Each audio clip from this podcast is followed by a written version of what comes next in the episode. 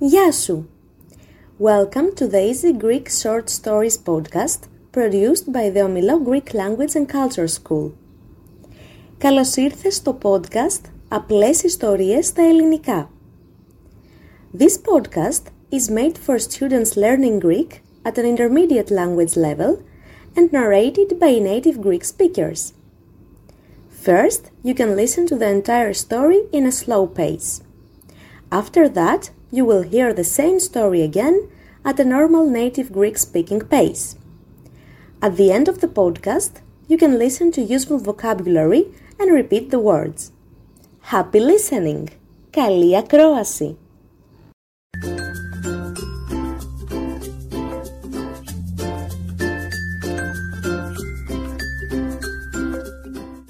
This is episode number 11 of the Easy Greek Stories podcast.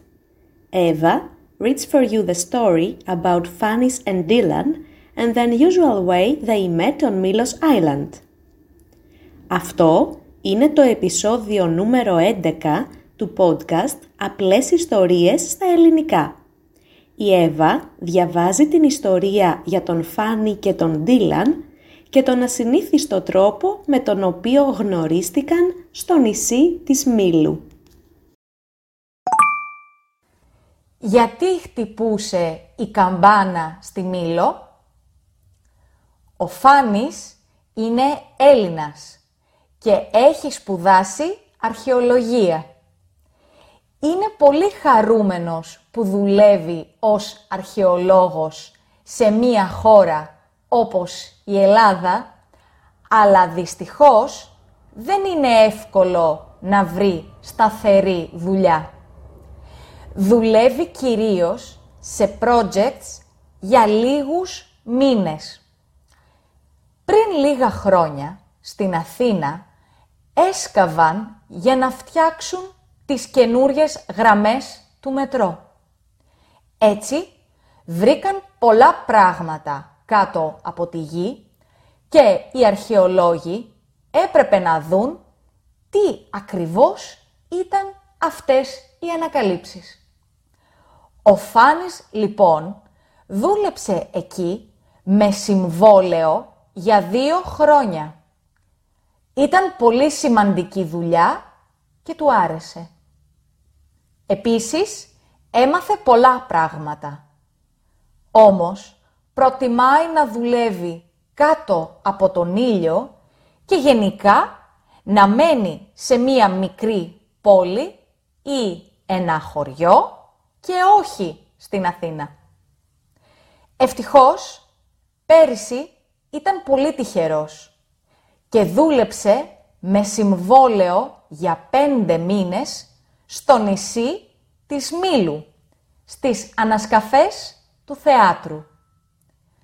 Το καλύτερο ήταν ότι έπρεπε να δουλέψει εκεί από τον Μάιο μέχρι τον Σεπτέμβριο. Δηλαδή όλο το καλοκαίρι σε ένα ελληνικό νησί δίπλα στο Αιγαίο. Υπέροχα! Όταν πήγε στη Μήλο, τρελάθηκε. Του άρεσαν πολύ οι κυκλάδες αλλά δεν είχε πάει ποτέ σε αυτό το νησί. Φυσικά, ήξερε ότι το 1820 στη Μήλο βρήκαν την Αφροδίτη της Μήλου ή τη Βένους Δε Μήλο, όπως την ξέρουν οι περισσότεροι ξένοι. Αλλά είδε επίσης ότι το νησί έχει κρυστάλλινα και καθαρά νερά, όμορφες παραλίες και καλό φαγητό. Νίκιασε ένα σπίτι στην πρωτεύουσα, την Πλάκα, δίπλα στο Αρχαιολογικό Μουσείο. Κάτω από την Πλάκα είναι τα ερήπια της αρχαίας πόλης της Μήλου και έτσι μπορούσε να πάει στη δουλειά του με τα πόδια.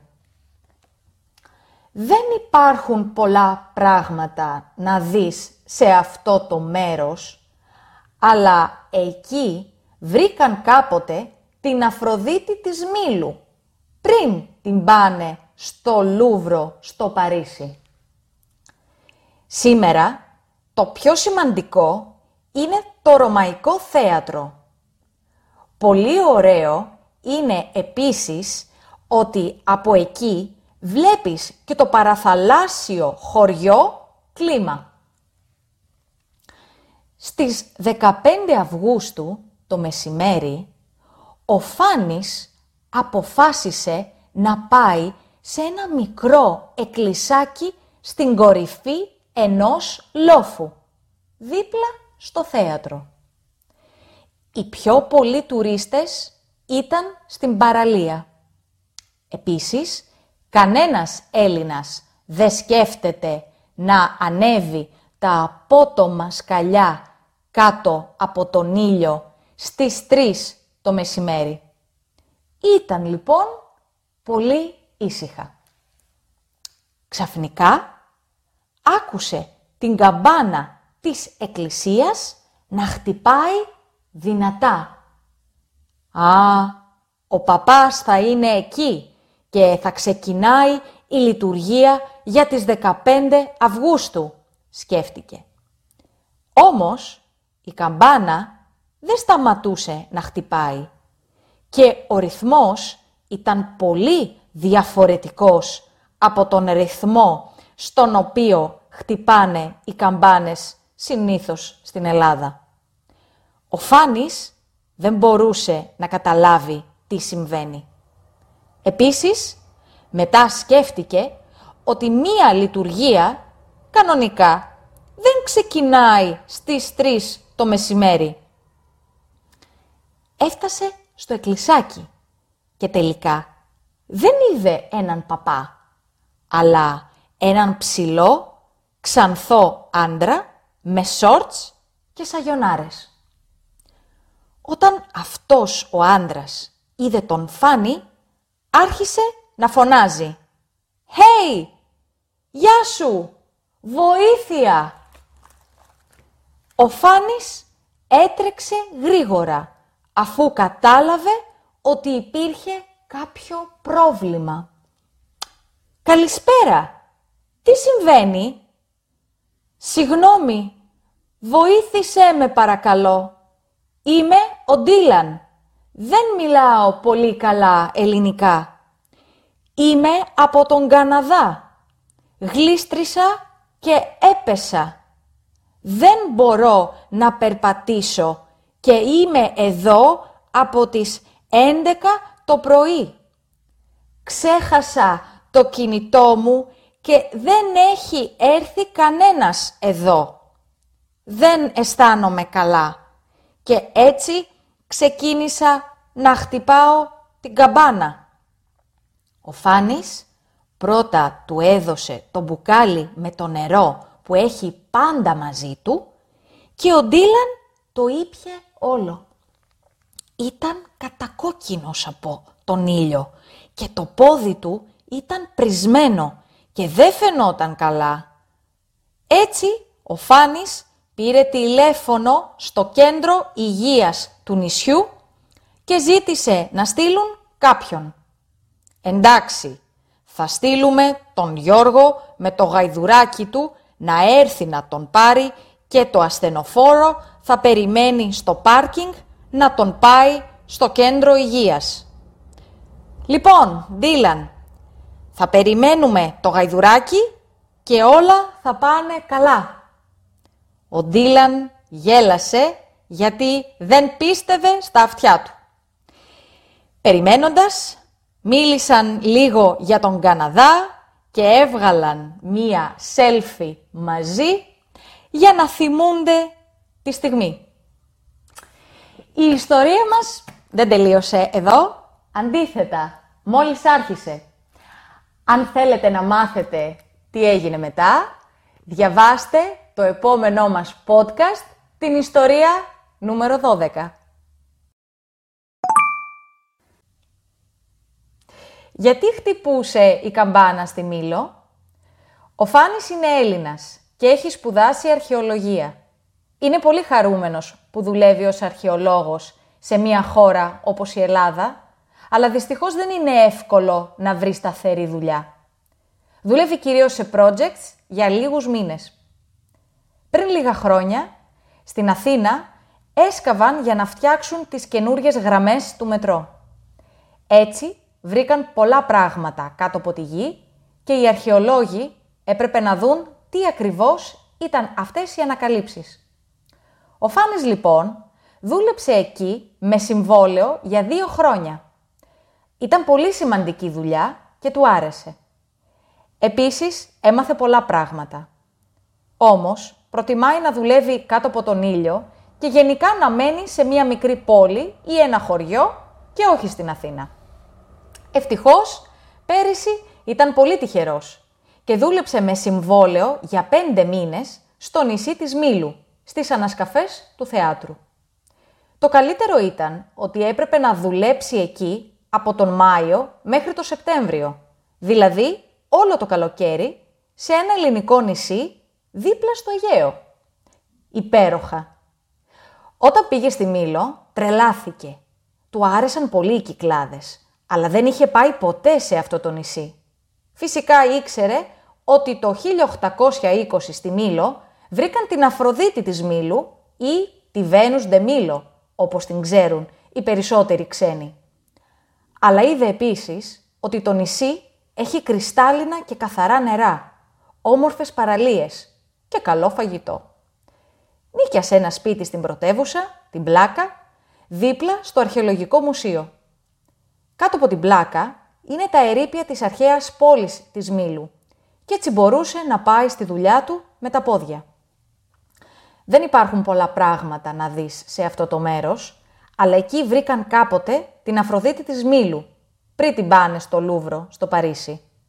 Σήμερα, το πιο σημαντικό είναι το Ρωμαϊκό Θέατρο.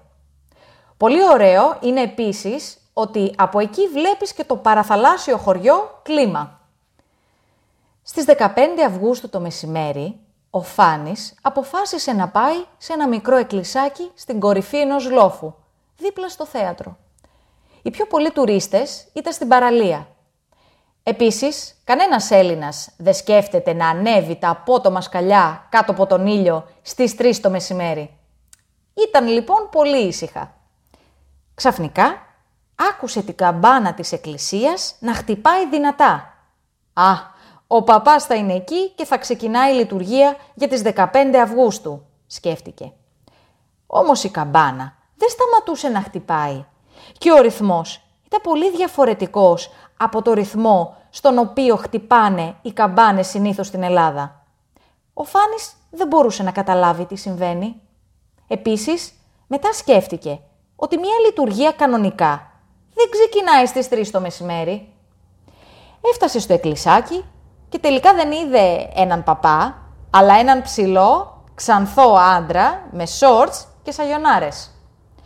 Όταν αυτός ο άντρας είδε τον Φάνη, άρχισε να φωνάζει «Hey, γεια σου, βοήθεια!» Ο Φάνης έτρεξε γρήγορα, αφού κατάλαβε ότι υπήρχε κάποιο πρόβλημα. «Καλησπέρα, τι συμβαίνει» «Συγγνώμη, βοήθησέ με παρακαλώ. Είμαι ο Ντίλαν. Δεν μιλάω πολύ καλά ελληνικά. Είμαι από τον Καναδά. Γλίστρισα και έπεσα. Δεν μπορώ να περπατήσω και είμαι εδώ από τις 11 το πρωί. Ξέχασα το κινητό μου και δεν έχει έρθει κανένας εδώ. Δεν αισθάνομαι καλά και έτσι ξεκίνησα να χτυπάω την καμπάνα. Ο Φάνης πρώτα του έδωσε το μπουκάλι με το νερό που έχει πάντα μαζί του και ο Ντίλαν το ήπια όλο. Ήταν κατακόκκινος από τον ήλιο και το πόδι του ήταν πρισμένο και δεν φαινόταν καλά. Έτσι ο Φάνης πήρε τηλέφωνο στο κέντρο υγείας του νησιού και ζήτησε να στείλουν κάποιον. Εντάξει, θα στείλουμε το Γιώργο με το γαϊδουράκι του να έρθει να τον πάρει και το ασθενοφόρο θα περιμένει στο πάρκινγκ, να τον πάει στο κέντρο υγείας. Λοιπόν, Ντίλαν, θα περιμένουμε το γαϊδουράκι και όλα θα πάνε καλά.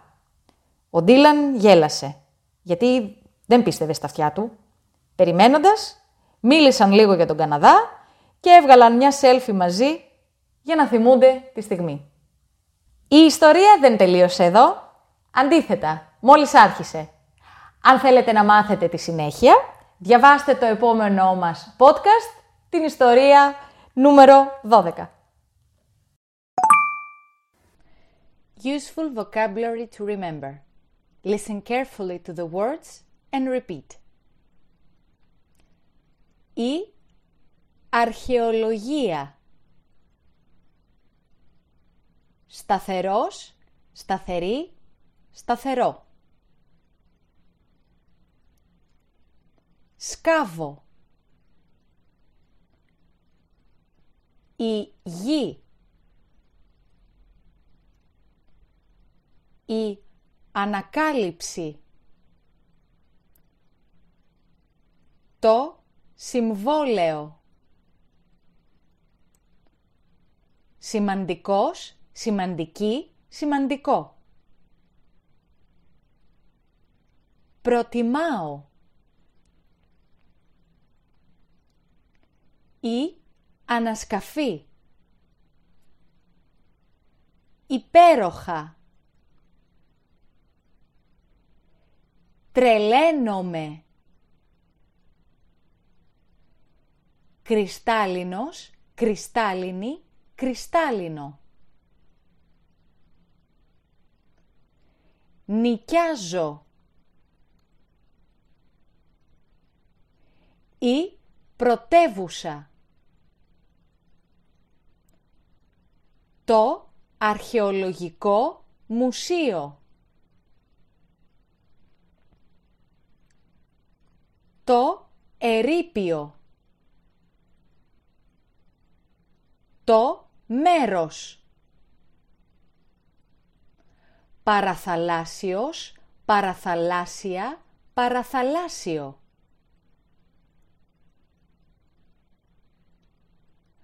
Το εκκλησάκι.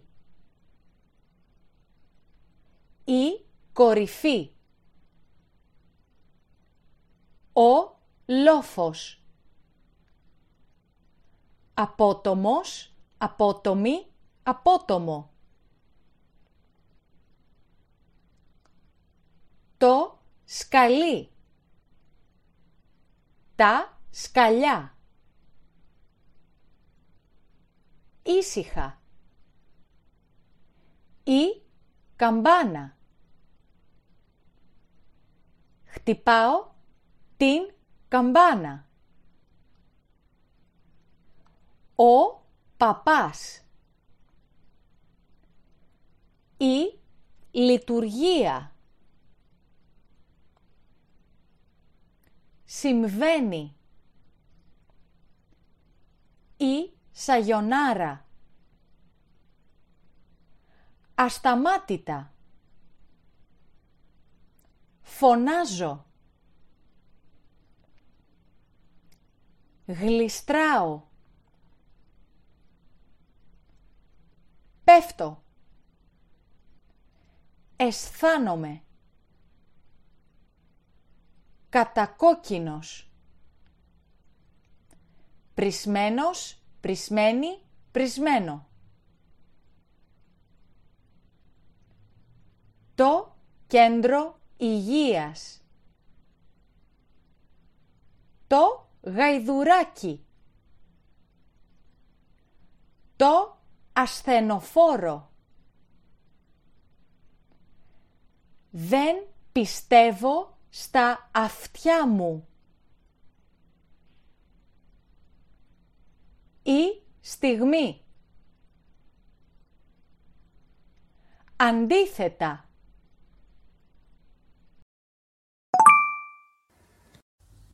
This was the Greek story for today. I hope you will join us soon again while improving your Greek listening skills.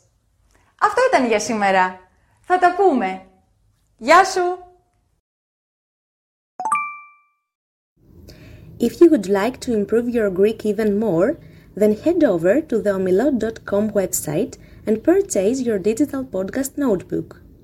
It includes the Greek transcript, English translation, video with Greek subtitles, grammar exercise, as well as the useful vocabulary list and download link for this podcast. everything to help you to reach the next level in Greek. Best regards from Greece. Χαιρετίσματα από την Ελλάδα.